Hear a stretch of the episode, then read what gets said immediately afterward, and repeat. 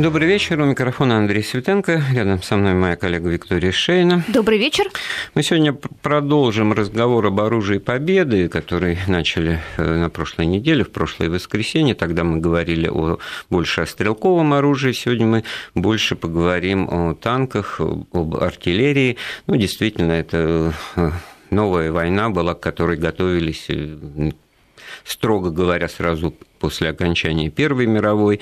И людям профессиональным было понятно, что это будет война моторов, но как это все на практике осуществлялось в разных странах по мере нагнетания напряженности, по мере по мере того, как военные мероприятия подготовительные развивались в нашей стране и за рубежом, нам поможет вести этот диалог специалисты Кирилл Дринов. Кирилл Александрович, приветствую вас. Добрый день. Здравствуйте. Ученый-секретарь Музея обороны Москвы. Ну, перед зданием Музея обороны Москвы выставлены все эти Экспонаты Эксп... некоторые, Экспонаты, наверное. о которых мы будем говорить. Наш разговор не обязательно, конечно, будет о первом печальном опыте э, э, войны, в которой мы встретили, как я все таки понимаю, это всем интересующимся, это понятно, мы, в общем-то, строго говоря, во всеоружии. оружии но при этом все, так сказать, пошло не так, как хотелось бы, далеко не так. И вот с этим тоже, наверное, по мере возможности будем разбираться. Ну и с вашей помощью вы, пожалуйста, звоните нам 232 15 59 номер нашего телефона. 232 15 59, код Москвы 495, а смс-сообщение отправляйте на номер 5533 с заголовком «Вести». Итак, что же получается, вот, ну, Просто если уж так быка за рога танков у нас было э, раз в 8 больше по состоянию на июнь 1941 года, нежели чем у вермахта во всех его танковых дивизиях четырех танковых группах, которые потом да. Э, в армии танковой были преобразованы. Ну, а уже где-то вот э, когда дело дошло до обороны Москвы, Сталин, выступая на 7 ноября, так сказать, печальным голосом перечислял, что у нас, значит, нет преимущества вот в танках, но к тому времени было утрачено. И в этом смысле, ну, наверное, понятно, что танк сам по себе не воюет, да, а. какой бы он хороший был. Но вот а при этом насколько же все-таки с технической стороны дела вы бы э, эту ситуацию охарактеризовали на июнь 41 ну, к началу Великой Отечественной войны, без сомнения, танковый парк Красной Армии был намного больше немецкого. Около 24 тысяч единиц танков было в Красной Армии, ну, у вермахта вместе с союзниками к 22 июня 1941 года, ну, это образно говоря, около 5 тысяч, это вместе со штурмовыми орудиями. В Красной армии, надо сказать, что танки, конечно, были абсолютно разные, которые были, некоторые были произведены еще в начале 30-х годов, но было, конечно, небольшое количество по меркам, вот, так сказать, в сравнении с другими типами танков, некоторое количество танков новых которые были приняты на вооружение Красной Армии в 1939 году. Ну, то есть у меня в голове засела эта цифра, если я ничего не путаю, 585 танков Т-34 на вооружении стояла Красная Армия к июню 41 и в масштабе 24 тысяч это, конечно, не очень много или вовсе немного. Но ведь это же были танки совершенно нового поколения, которые не только наши предыдущие, предшествующие модели превосходили качественно, да, но и немецкие тоже. Да. Дело в том, что вот к танкам Т-34, вот они действительно только поступили на вооружение в 1940 году, нужны были обученные экипажи. А на это должно было уйти время, и к началу войны просто не, было такого количества обычных экипажей, чтобы эти машины обслуживать. Вот тут вам э, вопрос, как у человека, как, как человек, который даже автомобиль не умеет водить, но все-таки какая, какая вот Виктория на меня посмотрела так снисходительно. Ну тогда. Э, давай ты задавай этот вопрос, что нужно, какие особые качества, чтобы с Жигулей пересесть дело, на БМВ, да? Или с Т-26, или с БТ пересесть на Т-34? Что там принципиально, так сказать? Ну, принципиально вообще тип двигателя отличался. Если у Т-26 был бензиновый двигатель, у Т-34 был уже дизель. Ну и система управления, конечно, это как с виду, можно сказать, у всех танков похожа, но у всех есть свои особенности. Так а сколько времени требовалось на подготовку специалистов? Вот мы знаем, сколько сдают на права, раз уж мы начали так говорить. Это а тем не менее, вопрос, конечно, а, если, если есть танки, которые, как мы уже выяснили, превосходили по качеству, по многим свойствам а, танки многие западные, то, значит, была необходимость обучать персонал, обучать танкистов. Так где их готовили и в чем проблема-то заключалась? Готовились, если брать командный технический состав, готовился в специальных училищах, в танковых училищах на всей территории Советского Союза. Но вот, например, для танков э, КВ экипаж готовили специалистов а в Саратовском танковом училище, во втором Саратовском танковом училище – на Т-34 тоже в нескольких училищах на территории Советского Союза.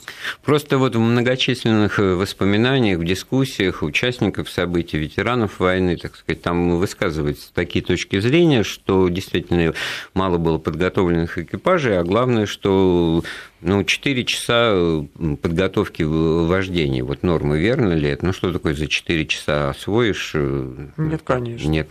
Но при этом это действительно цифра, соответствующая действительности. Да. Это печально слышать, но вот как это тогда сообразуется с тем, что усилия огромных затрат, требующие по созданию КБ, по, по разработке новых моделей, потом, что это не в один день делается, и Т-34-34 именно потому, что это год создания базовой модели а не там калибр чего-то. Либо номер услов... модели, да. Нет, не это, связано. Нет, да? конечно. А почему это... тогда это секретность, да? Ну, просто давали какой образом сказать, какой был индекс. Просто вот Т-34, между прочим, и в 1934 году танк был легкий, разработан, тоже имел такую же, такую же аббревиатуру Т-34. Mm-hmm. Но это не значило ничего. Ну, во всяком случае, к 39-му и к 40-му, тут я вот делаю рубрику полководцы, э, такую детальку про генерала армии Павлова. Ну, вот э, жертву первых дней войны, как раз команда командующего вот на том участке фронта, где основной удар пришелся. Он до войны был кому начальником бронетанковых э, войск, и ему приписывается вот заслуга в том, что среди палитры и большого, так сказать, номенклатуры выбора разных типов и моделей танков, находящихся в разработке, он, так сказать, указывающий перст твой на Т-34 направил. А. Это немного не так. Это э, говорилось именно в те времена, когда был развенчан культ личности Сталина, был реабилитирован генерал Павлов. Сейчас наоборот есть э, ну, данные. А сейчас на это ну, получается... в наше время. Ну, начинают раскрываться документы, что Павлов наоборот, когда были Т-34 поступил на вооружение, и первые его испытания оказались не очень хорошими, то он наоборот предлагал Но вернуться... И, и опыт войны его в Испании, где применение больших соединений применении танковых э, успех не приносил в силу холмистой пересеченной местности, тоже как бы сказался на да. решении о том, чтобы мехкорпуса э, расформировывать. Это Тан- вот, корпуса, ну, они да. мехкорпуса механизированные, да, ну, читай танковые же, не просто же там были какие-то механические. Ну, а у нас про... есть звонок. У нас есть звонок. Евгений, да, добрый вечер, мы вас слушаем. Добрый день. Да, пожалуйста, ваш вопрос. Я бы хотел, вот у вас присутствует человек, который, видимо, глубоко погружен в тему. Вы знаете, вот поминуются цифры, там 20 тысяч танков, 10. Скажите, как стране, которая в 24 году, после гражданской войны, только была погружена в ТИФ и в разруху, только, так сказать, дым поднимался над развалинами, как ей удалось значит, э, такое количество танков сделать? Потому что танк это же не ведро деревянное, там тоже нужно время и специалист. Деревянное надо было ведро тоже сложно людей, сделать. Инженеров, откуда все взялось? Спасибо. Спасибо за вопрос, Евгений. Да. Ну а как, откуда все взялось? Ну, прежде всего, правильно было сказано, что после там разрухи, после гражданской войны, после вот этих всех эпидемий, казалось бы, где вот взять промышленность? Промышленность действительно у нас была очень слабой. Но надо помнить, что в 1931 году Иосиф Виссарионович Сталин сказал такую фразу. Мы отстали от развивающихся, от стран развитых на 50 лет в промышленном отношении. И вот либо за 10 лет мы пробежим это расстояние, либо нас сомнут. И вот тогда начинается вот эта индустриализация в полной мере. И откуда, например, разработки танков у нас были? У нас были еще до там, 30-х годов. Но это танки были уже, что называется, вчерашним днем. такие как, например, танк Т-18, МС-1 еще назывался, малое сопровождение пехоты, он был похож на танки Первой мировой войны. И наше руководство, конечно, понимало, что вот специалистов надо готовить, но надо все-таки посмотреть, что делают и на Западе. И в том числе отсылали специалистов и в Британию, и во Францию, и в США. И, например, те же танки Т-26, один из самых массовых танков 30-х годов, который участвовал во всех боевых действиях 30-х годов и в, годы, в первый период Великой Отечественной войны, это были танки э, системы Викерса, британские танки, которые наши купили как лицензию и производили уже у себя под индексом Т-26. Ну и при, при всем уважении к Евгению, он правильный, хороший, уместный вопрос задал, но вопрос до, до некоторой степени все таки риторический. Да, действительно, индустриализация, в которой упор был сделан на развитие военной промышленности. Потому что Тяжелой промышленности, Конечно, да. а тракторный завод Харьковский, Челябинский, я только два перечислил, а их было не два. Вот э, гиганты первых пятилеток – это завод, который по военному плану выпуска он автоматически становится танковым заводом. И в этом смысле, конечно, вот тяжелая промышленность, работающая не на там, не конфетки и салфетки, не на товары народного употребления, а на серьезные вещи, в данном случае оборонные, это вот и показатель, э, потому что эта подготовка шла уверенно, шла продуманно, и в те же годы, значит, и стратегия развертывания, принятая вот с Борисом Михайловичем Шапошниковым, связанная, это вот недавняя годовщина, как раз 70 лет назад, он в 45-м в дни побед, и не дожив 44 дня до победы, умирает. И это был действительно там тайный, не тайный советник вождя, но это был действительно да. военный стратег, которому Сталин доверял, при этом был офицер царской армии, подполковник генштаба и так далее. Ну, это вот ко всему тому, что у нас в разговоре вот Павлов всплыл, ну, может быть, и Тухачевский всплывет, потому что вот, конечно же... Тухачевский уже всплыл. С Хабаровского края нам вопрос задают, какую роль сыграла гибель Тухачевского, его взгляд на роль танков в войне? Мы вот я от, открою небольшую, там это не тайна, не, не секрет, мы до эфира, естественно, обменивались впечатлениями, и вот Тухачев, за Тухачевского разговором с Кириллом Александровичем зацепились, да. Опять-таки, если вот все мерить и конъюнктурой политической, там в дни разоблачений Сталина, в дни его возвеличивания и так далее, то тогда как бы пляшет и по волнам прыгает репутация того или иного видного деятеля, в данном случае военного.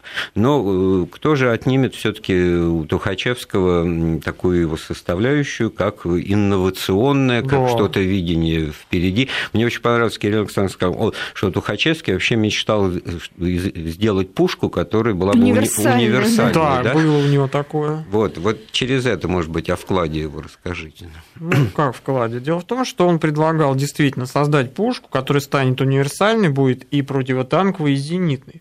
Но даже, как показала практика последующих событий, э, даже до того, как у нас стали работать над созданием такой пушки, на Западе уже было принято полностью окончательное решение, что эта пушка ну, несостоятельна. Ну, Запад нам как бы и не указ. Не указ, когда, а но... когда это и указ получается. Выходит, что так. Просто ну, смотрели на это.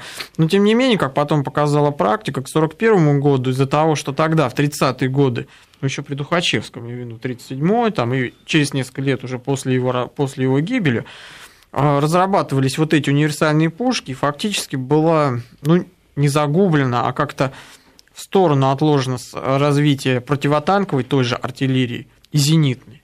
Вот просто э, слово в этом ряду. Действительно, в начале войны, когда немцы столкнулись с танками новейших моделей нашими КВ, особенно броню не пробивало их противотанковое орудие, значит, они вынуждены были использовать зенитные орудия, на которых таблички вешались, стрелять только по Т-34. Это тоже показатель некой ну, не универсализации использования пушки, которая может стрелять и по наземным целям, та же зенитка обычная, поставил ее в горизонтальное положение, вынужденно положим, да. Да, но, но возможно. Да, тем более в Красной Армии тоже в начальный период войны в противотанковых истребительных бригадах были такие формирования к 22 июня, на вооружении были зенитки советские калибра 85 миллиметров. Вот тяжелые зенитные орудия, но ставили их из-за того, что не было подготовлено достаточное количество более То есть для пехотного орудий. противотанкового это много, потому что на вооружении 45-ка 45, да, а для зенитки 85 это, это маловато, потому что там 120 и больше. А нас дожидается Юрий. Да, Юрий, мы вас слушаем. Добрый вечер. Да, добрый вечер, здравствуйте. Вопросик такой. А, насколько был сильный вклад от поставок из Америки, там еще откуда-то вот этих техники разной, он, э, скажем так, насколько сильно был вклад э, внесен в победу? То есть он э, был, был актуален или просто это были просто как подпиточки небольшие? То есть, когда вот мы празднуем, да, стоит ли нам учитывать все эти ситуации? То есть... Понятно, Юрий, да, спасибо, спасибо за вопрос. Он намного шире, чем тема, так сказать, да. бронетанкового вооружения. Ну, если касаться непосредственно бронетанкового вооружения, то, что поставляли нам союзники, ну, например, в 1941 году не так уж и много было поставлено тех же танков «Матильда» или «Валентайн». Хотя Мать, они действительно... откуда были танки? Из Великобритании. Я Британские про, про были танки. Угу. Матильда это был тяжелый танк, а Валентайн это был средний танк. Ну, по классификации по нашей. Да, они использовались на Северо-Кавказском фронте по вполне понятным причинам, потому что поставки осуществлялись через э, Персию, Иран, который, в свою очередь, была оккупирована с севера советскими войсками, с юга англичанами, и это все не некоторым образом продолжение вот той фразы, которую я процитировал Сталина, ну, от вынужденные обстоятельства в начале войны. А в принципе-то ничего с точки зрения танков они нам лучше, чем у нас конечно. предложить, конечно, не могли. Да. Ну, Это даже понятно. можно сказать, как танкисты, например, называли некоторые американские танки, которые нам поставляли, там братской могилы на пятерых, это они, конечно, называли иногда и свои собственные, ну, имеют в виду отечественные танки. Но американские танки такие. А вот что касается, это к вопросу нашего слушателя, поставок стратегически важных, которые нам не давали, то есть которых нам явно не хватало, это средства связи, полевые радиостанции, да. которые на уровне полк, батальон у нас своего производства не было, а связь это большое дело потом э, никель, хром, редкие металлы, алюминий для строительства значит, собственной военной техники, э, патронное дело и порох в этом смысле тоже очень важное обстоятельство. То есть в этом смысле, конечно, ну, плюс уже такое нелетальное, как сейчас принято говорить, оружие, а гуманитарная помощь, это вот тушенка, которую вторым, Продукты, вторым да, про фронтом мы называли. Да? Вот да. Многие люди вообще, так сказать, только вот в годы войны поняли, что можно упаковать в консервную банку и какого, так сказать, разного свойства там, значит, обнаруживаются вещи. Мне вот папа, например, рассказывал, что он однажды пришел домой, там стоит вот из пайка, значит, маминого, она капитаном медицинской службы была моя бабушка.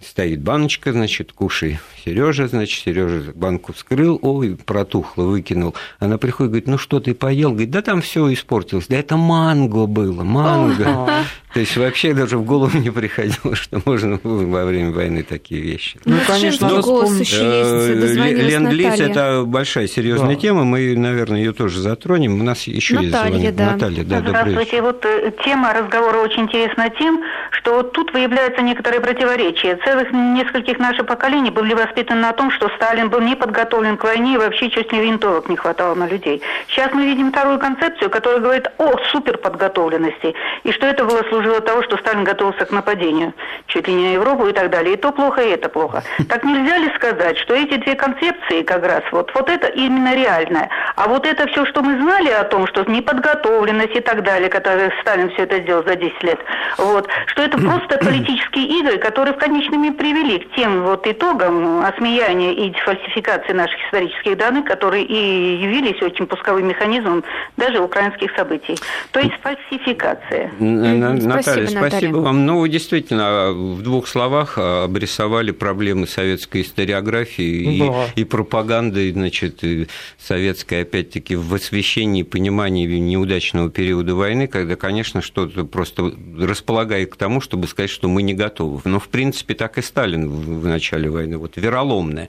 Вот одно это слово вероломное, значит, речь идет о бандитах, о фашистах, э, которые какая там у них вера, может быть, что они там могут сломать. Почему-то, так сказать, внедрялось сознание, что вот они нарушили какой-то кодекс чести, значит, был с ним какой-то договор. Факт нападения. По, да, значит, по умолчанию, который был, как опять-таки мы понимаем, не временной передышкой. Ну что же там, всерьез-то дружить с фашистами никто не собирался, значит, цену этому договору, пакту мы как бы должны были знать с самого начала. Вот они его нарушили. Что тут удивительного?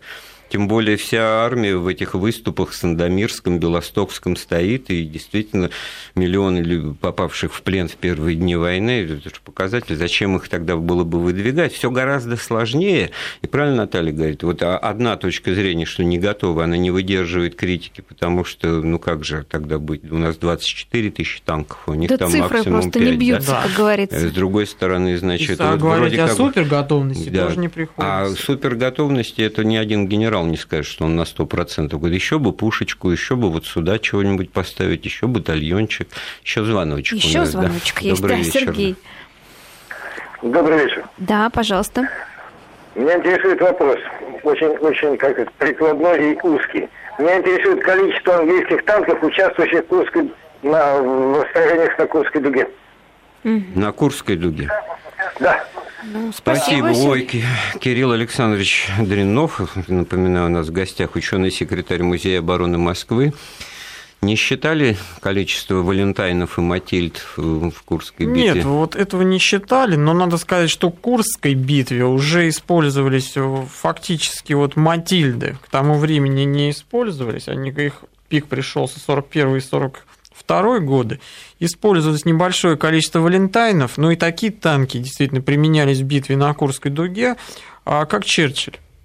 Вот мы про этот танк не сказали, а меня с языка сорвали, потому что я сидел, думал, а Черчилль-то он не только же человек, и там и пароход, но и Ну, танк, танк, еще, да. да.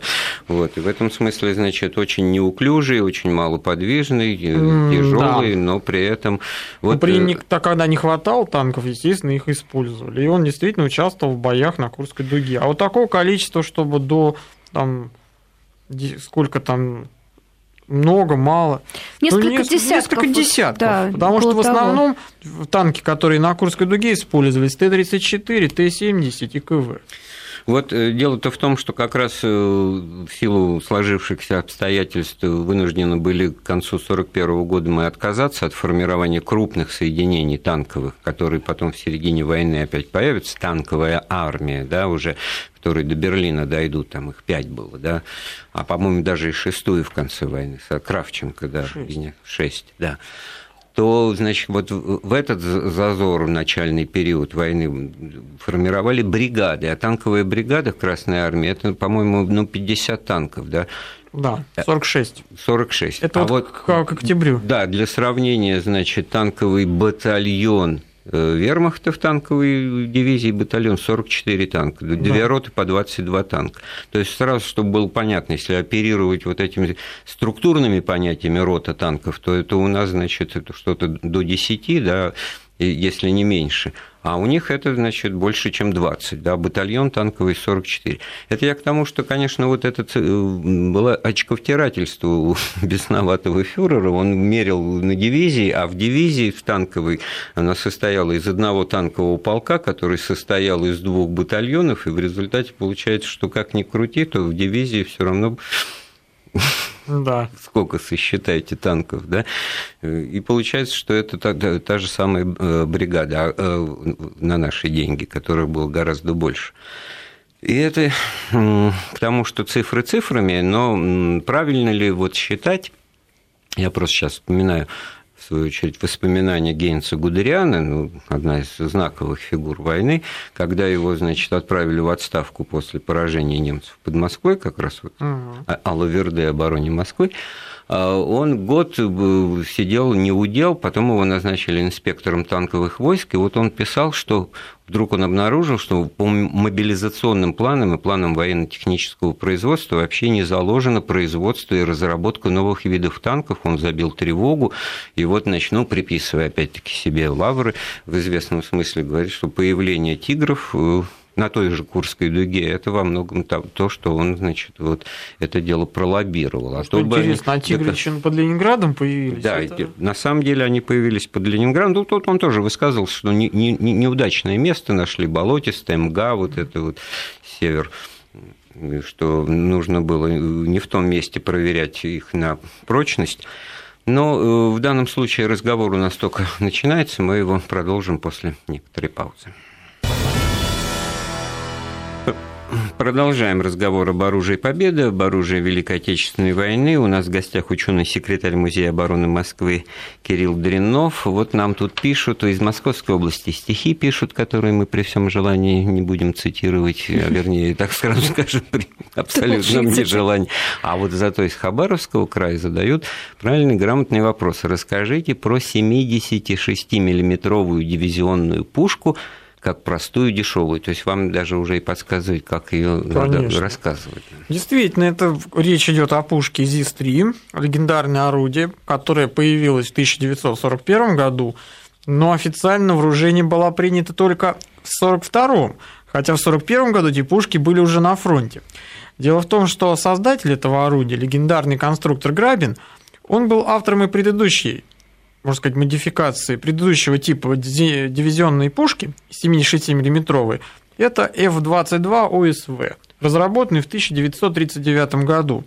А в 1941 году, когда началась Великая Отечественная война, то Грабин понимал, что не хватает на фронте дивизионных орудий и решил поставить ствол вот 76 миллиметровой пушки – на базу орудия 57-мм противотанкового ЗИС-2. Не всем понятно, значит, что такое дивизионное. Это, это особый масштаб или особый э, размер боевых действий, то есть это пушка, которая должна была помогать э, пехоте на передовой да. и навесным или прямой наводкой, но стрелять по каким-то все таки укрепленным целям, да? Или да. это противотанковая пушка? А получалось так, что в 1941 году и 1942 даже, да и в принципе, надо сказать, и до конца Великой Отечественной войны пушки ЗИС-3 часто использовались и как противотанковые. Вот э, первая пушка на Т-34 была 76-миллиметровая, поэтому там Т-34 76, потом 85. Да. Вот одно то, что сменили на более крупный калибр, показывает, что для танка 76 это маловато что-то было, да, с точки зрения бронебойности. Да. Догадываемся, что с появлением тигров с более мощной броней там и пантеры. Да, и но что интересно, мы всегда упоминаем Т-34-76 и Т-34-85, а между прочим, в 1941 году были Т-34 а, с 57 миллиметров. Всего лишь, да. А вот вы упоминаете... Нет, не всего лишь. Не. Ну. Это была адаптированная под танк противотанковая пушка 57 миллиметровая ЗИС-2 вот ее устанавливали в башне Т-34. И, кстати, вот эти танки, их иногда называли танки-истребители в документах.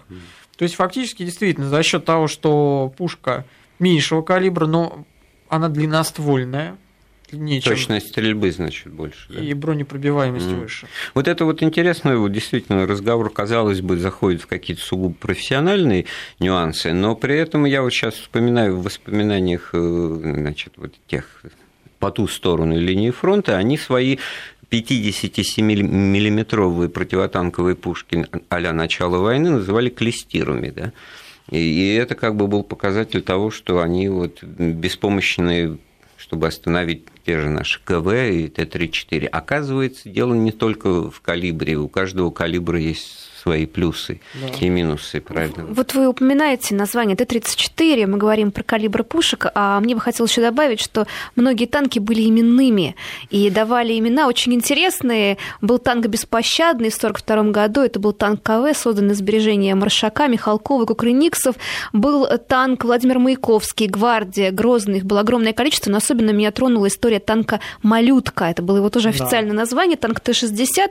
В 1943 году в Омской газете газете было опубликовано письмо маленькой девочки Ады Занегиной, которая рассказала о том, что собрала 122 рубля на, на куклу и передает их на танк. И обратилась ко всем школьникам, чтобы они точно так же свои личные сбережения передали на, э, на то, чтобы был построен танк. И это было сделано. Танк получил название «Малютка». И, кстати, э, его механиком-водителем была одна из 19 женщин-танкистов танкистов, которые звали Екатерина Алексеевна Петлюк. К сожалению, судьба этого танка неизвестна, но говорят, что все-таки он дошел до Берлина. Вполне возможно. Меня вот вообще в этой теме всегда с детства вот немножко, так сказать, шокировала вот тема рублей и, и в цене победы. Но не, не потому, что у нас было много денег, да, и вообще, причем здесь деньги, да? И экономика была вся социалистическая, государственная, но в то же время, оказывается, мы вот на сбережения Маршака, на средства, собранные православной да. церковью, да, колонны Дмитрий Донской. Донской. То есть в этом смысле вдруг выплывает. Это тоже все сознание. А деньги никто не отменял. В этом смысле там буханка хлеба 900 рублей при зарплате в 2400, там, я не знаю, секретарши. И полевые банки да? существовали. Вот, это, это, это все как бы, так сказать, угу. нас погружает в реалии, что можно было себе позволить, а, Нам а что нет. Да. Это вот интересная тоже тема, может быть, ее тоже стоит коснуться. У нас есть звонок угу. еще, да? Мы вас слушаем. Алло, здравствуйте. Здравствуйте. Меня зовут Николай. Ну, известно, что лобовая броня «Тигров» и «Пантера», а тем более их королевских вариантов, была не, достаточно неуязвима э, для наших орудий. И немецких танков было совершенно гораздо меньше, чем наших Т-34, тем более КВ. А, и что получается? Мы задавили числом, а не качеством танков. И, значит, выходит, что Т-34 не такой уж был прекрасный танк, как э, танки Тигры и Пантеры немецкие. Понятно, с подковыркой вопрос. Сейчас мы все тут э, расставим точки над «и». Но он был средний танк, 27 тонн э, в разные, разные а веса... 55 Да, тонн. разные ну, весовые категории. Конечно. Тигр танк тяжелый, Т-34 танк средний. Пантера тоже танк средний считался у немцев, но по нашей классификации больше шел тяжелым именно. Там, значит, и... классификация, я просто вставлю ага. 5 копеек, значит, до 20 тонн легкий, с 20 до 40 средний, от 40 и выше тяжелый. Все это при переправе через вот предмостные укрепления, тоннаж и, и пропускная способность моста определял, потому что это важнейшее средство, так сказать, передвижения. Вот отсюда такая градация. Ну, вот опять-таки было сказано, что мы задавили их числом, но вот это очень распространенный как бы такая, ну, не то, что бай, как примерно так ну, тем более, говорят. что тигров-то, в общем-то, за годы войны было выпущено ну, обозримое количество, так скажем, да. это все тоже известно вплоть до последней единицы. И, в общем-то, так сказать, научные исследования о том, где какие там 8 батальонов э, королевских тигров, 8 батальонов было в составе вермахта. Ну вот и считайте, сколько это, да, вот в бою. На самом деле, в этом смысле, конечно, качество подготовки, это вообще вот э, тема, особенно свойственная проблеме вот воздушной войны, ставка на экспертов, ставка на летчиков асов, которые практиковалась в Люфтваффе, да, у нас вот по знаменитому фильму, значит, взлет-посадка, взлет-посадка, минимальная подготовленность в этом смысле, научили садиться и взлетать, а боевой опыт в бою приобретай, и в этом, ну что говорить, у нас тогда лучшие асы покрышки на Кожедуб 62 и 60 сбитых самолетов, у немцев экспертов давали там за 200 и выше, так сказать, самолетов, особенно в начальный период войны. Ну и, и, и что отсюда? Можно, конечно, упираться, и там они так и делают в своих воспоминаниях, что они этой воздушной войны не, не проиграли. Почему не проиграли? Проиграли тоже в конечном итоге ставка на качество это не, не сработало, и преимущество в воздухе после Курской дуги было до последнего дня было на стороне Красной Армии, Воздушного флота, и уж на Западе тем более. По поводу того, что противоборство того же Т-34, там Тигры или Пантеры, Тут все зависело, как использовать. Можно было бросить танки в лобовую атаку, как иногда бывало, там на тигры, закопанные в землю. Это сразу выбивало, естественно, в упор немцы с больших дистанций танки наши выбивали. А если с умом построить ту же оборону, сделать ту же танковую засаду. В 1943 году на Курской дуге был вообще не, довольно-таки интересный случай, когда один танкист на танке Т-70, был легкий танк с 45-миллиметровой пушкой, подбил две пантеры. Подбил как бы они стояли на ремонте, он подкрался и в борт. Поразил, и главное, об этом не сообщил, потому что он должен был следовать... Он задания боевого такого не имел. Не имел, да. Он с донесением был направлен в штаб и решил как бы срезать как бы дорогу и наткнулся на пантеру стоящую. Ну, деталь очень показательная. А что интересно, потом по всему фронту искали, кто подбил две пантеры, Нашли потом. Да, и потом очень сильно его ругали. Нас спрашивают про танк Т-60. Из Хабаровского края. Да, вот это 60 и 70, они тоже, в общем-то, в немалых количествах вот были. Надо заметить, что танк Т-60 – это знаковый танк для Великой Отечественной войны. Почему? Потому что он появился уже, когда война началась. Это была одна из первых разработок, сделанных уже в годы Великой Отечественной войны. Первые танки Т-60 сошли с конвейера, это был московский завод номер 37, в сентябре 1941 года и в октябре приняли участие в боях на Юго-Западном фронте.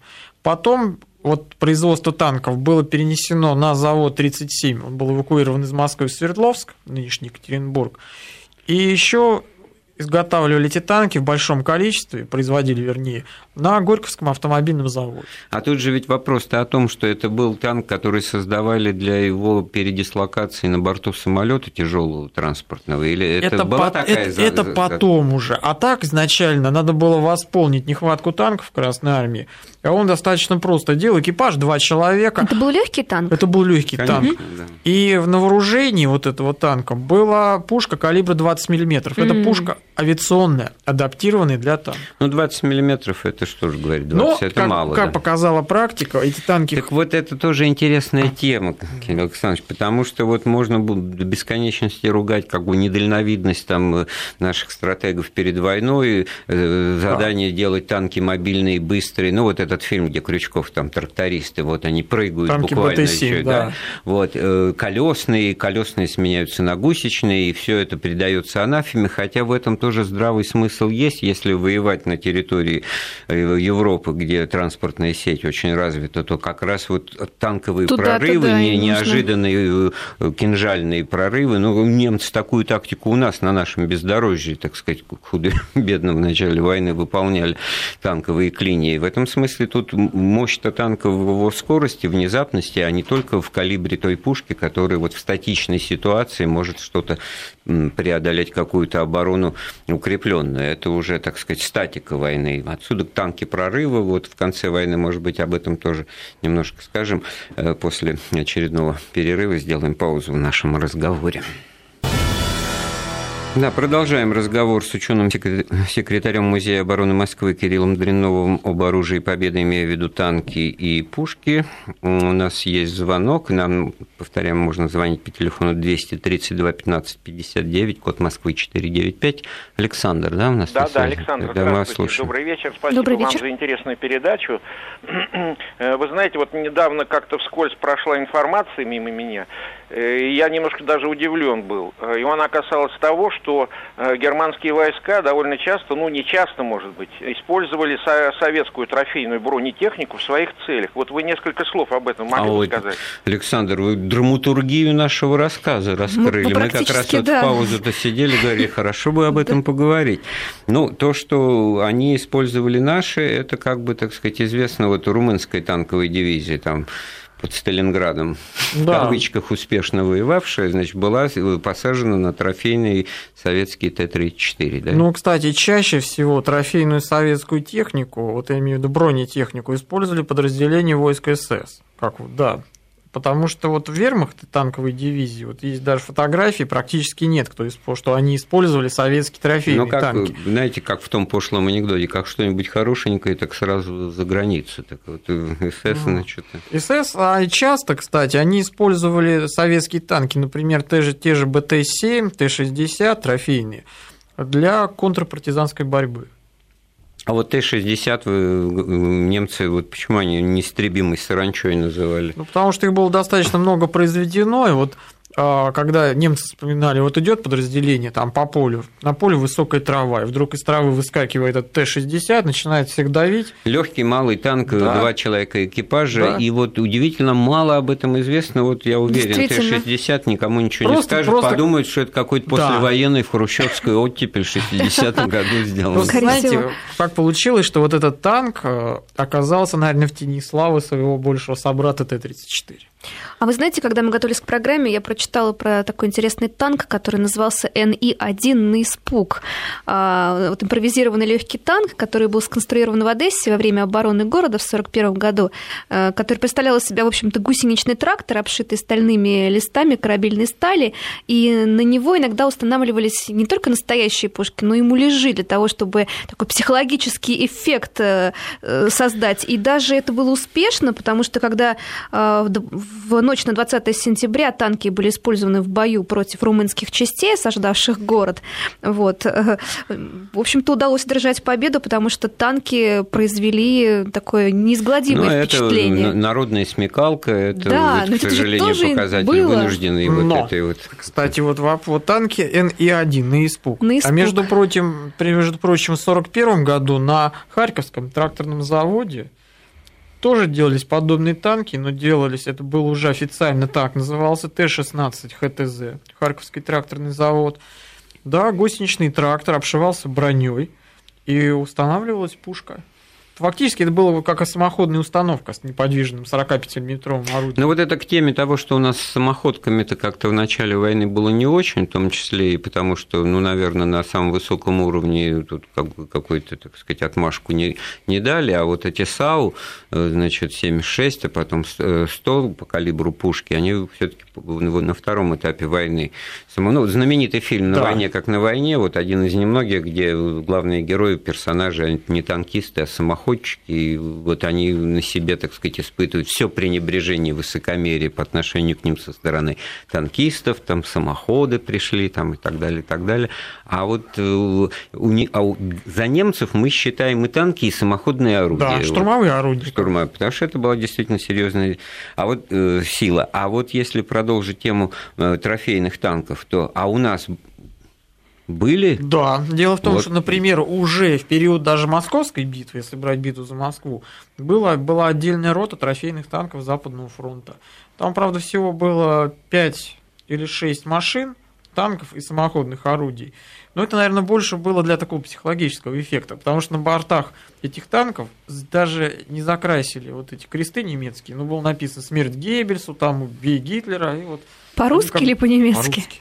Можно было Но если написать по-немецки, то можно было бы представить дело так, что какие-то немцы уже воюют. А, да, да вот еще вот дополнительный психологический этого. эффект. Э, но в конце войны уже нужды в, в таких трофеях не было. Или Хотя, что интересно, есть фотографии 45 года, были некоторые количество, ну, в основном это были роты на тех же «Пантерах». И специально печатались для, э, для танкистов руководство по использованию трофейного танка такого-то.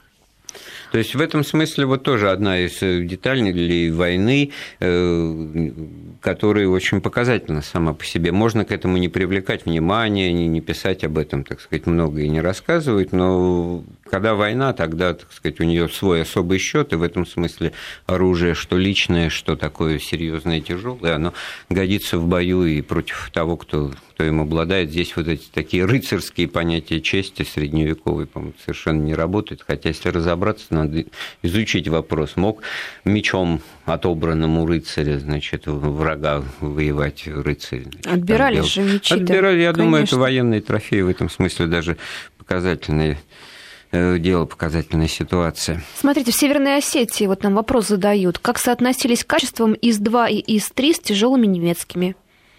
Вот тоже правильный вопрос в развитии сюжета. Хотелось бы, так сказать, в финале э, обсудить вот э, и развитие наших э, танковой техники, потому что ИСы появились уже в годы войны. Да. да, сначала появился ИС-1, потом появился ИС-2, но они отличались. На ИС-1 еще стояла пушка калибра 85 мм, а вот уже на танк ИС-2 поставили пушку калибра 122 мм. Тоже такая мощная пушка, она уже громила с больших дистанций те же «Пантеры» и даже доставала «Тигры». А уж ИС-3, когда появился, он уже не принимал участие в Великой Отечественной войне, но надо сказать, что ИС-3 принял участие, полк танков ИС-3 принял участие в параде Победы в сентябре 1945 года в Берлине. Это малоизвестный парад Победы, посвященный окончанию Второй мировой войны. Ну, после капитуляции Японии, подписания да. 2 сентября там на борту крейсера, там, по-моему, Милуоки он назывался, ну, не суть. Это тоже очень показательно интересная, так сказать, малоизвестная страница войны, но э, запас хода ИС-3, они какие-то тяжеловесные, они, в общем-то, были как танки прорыва именно для да. штурма укрепленных районов, то есть их э, необходимость вот диктовалась последним этапом войны, когда вот под Кенигсбергом сколько немцы оборонялись несколько месяцев, да. там Данцик, то, тот же Берлин и другие крупные опорные пункты, и, и действительно для того, чтобы не тратить в лобовых атаках живую силу, а идти, значит, ну, под прикрытием брони. В общем, к месту пришелся этот танк. Но все равно, когда были уличные бои, естественно, старались бойцы вешать ну, сетки от кроватей, чтобы предотвратить себе, предупредить попадание э, фаус-патронов. А вот э, ну, какая-то незаслуженно печальная, и не сказать, конечно, судьба танка КВ Клим Ворошилов, с которым, так сказать, ну, очень много романтики было связано в начале войны, а потом, вот я помню, опять-таки, по своему детству, значит, как-то вот, то ли название Клим Ворошилов не очень, так сказать, в ходу было, но, во всяком случае, почему-то принято было считать, что на фоне Т-34 танк себя не оправдал. И... Но они, опять-таки, возвращаемся к тому, что они были по разного качества, по разным классам. Т-34 – это средний танк, КВ – это тяжелый. Тяжелый. И, естественно, потом уже была модификация КВ-1С, уже более он менее был тяжелый, чем его предшественник. Ну, 38 тонн, он как бы перешел в разряд средних, да. А я к тому говорю, что в начале войны, опять-таки, по, по отзывам проклятых фашистов, э, не брала вообще лобовую броню ничто, ни, ни, ни противозенитное, ни зенитное, ни так далее, ни так далее. Они просто с открытыми ртами смотрели, фотографировались, там, я не знаю, как туристы около захваченных этих танков. Да, то, очень много В том числе было много случаев, когда вот буквально там щель обзора закрывали, только запрыгнув на танк и что-то такое, значит, в дуло засунув, можно было это. А были известны бои, когда один такой танк удачно воюет с отличным экипажем останавливал продвижение немцев на данном участке на несколько дней. Вот, ну, к сожалению, единичные все такие случаи, но вот при наступлении их на Ленинград тоже вспоминаются такие вещи. И вот в чем здесь, можно сказать, просчет был или это не просчет? Ставку на них потом не стали делать все-таки они почему-то себя не оправдали. Ну, Т-34... Ну, так появились, появились более совершенные. Вот на смену того же КВ-1С, потом, кстати, был КВ-85, поставили 85-миллиметровую пушку, и вот потом на смену уже КВ пришли ИСы. Они же на одном заводе все это делали. Один и тот же конструктор, Котин был. И Духов, вот конструктор этих танков КВ и ИС-2. А вот э, буквально напоследок, вот э, многообразие, это соперничество, здоровая конкуренция, но ну вот про а, по авиации мы это видим, как это было организовано. Там не нужно было как раз монополии, и Сталин здесь, так сказать, давал возможность посоревноваться конструкторам. С, танковым, с танками у нас как-то по-другому обстояло дело. все таки было доминирующее, проверенное, вот Котина, бюро да. и все. И никаких в этом смысле ну, и те, кто от, добра, там... от добра добра не ищут. Да, да. Ну что ж, так лапидарно, да, да, да, урок окончен, получается. Еще по, по времени, к сожалению, звонок звонит скоро. Я напоминаю, в гостях был ученый секретарь Музея обороны Кирилл Александрович э, Дринов, Музей обороны Москвы. Мы говорили об оружии победы, о танках, об артиллерии. Действительно, тема живая в преддверии 70-й годовщины победы советского народа в Великой Отечественной войны. войне мы и дальше будем продолжать э, по мере возможности разные темы обсуждать. Вот, кстати, тема Ленд-Лиза, вот, э, наверное, надо тоже взять на заметку. Да, огромная. и про авиацию тоже стоит поговорить. Эфир подготовили и провели Андрей Светенко, Виктория Шейна. Слушайте Вести ФМ.